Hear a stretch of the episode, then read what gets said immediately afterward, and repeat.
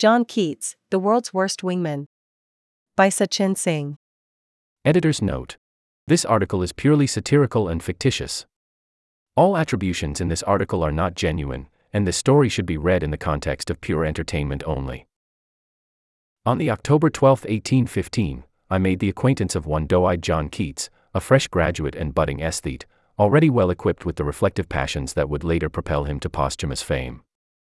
Mr. Keats and I became not only poetic contemporaries but close friends, and I found him to be as emotionally versatile and vast of intellect as his poems would later confirm. Indeed, I can proudly affirm that history has treated Mr. Keats well, remembering his sanguine wit, his explorations into subjectivity, and, perhaps most importantly, his penchant for luminous verse. What history does not remember, however, is that he was also stupidly hot. Standing at just under five feet tall, his cherubic, ruddy face concealed a raw sexual virility that could make a Spartan tremble in his breastplate.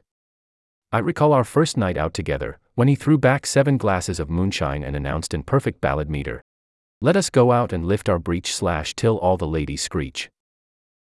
He then lathered himself in petroleum and introduced himself to every woman, and several men, at the local tavern. A queue quickly formed to inhale his pheromones, and a ticketed viewing booth was established by the window. Mr. Keats did not mind the attention, quipping, Slay not the fire slash of sweet lipped desire. I am told that the use of the word slay in conversation subsequently increased by 1,200%. On several occasions, Mr. Keats's aura made appearances difficult. At a literary convention in London, Percy Shelley dropped to his knees and publicly wondered what earthly benevolence created this man, as if God had meticulously assembled perfect individual body parts into one flawless specimen. The experience drove his wife Mary to author the now popular Frankenstein. Mr. Keats, smiling through his steel fillings, airily remarked that he was merely rolling with it. When asked to elaborate, Mr. Keats, stratospherically high on opioids, replied, I'm going to Nirvana prompting a new wave of colonial exploration. As he spoke, audience members clambered over one another to swallow the spittle dripping from Mr. Keats's mouth. Afterwards, I did not see Mr. Keats for several months, during which he took up yarn spinning and invented Playboy magazine. The next time we spoke, I myself was engaged to be married to a beautiful lady named Regan Twill, whom I brought to our meeting.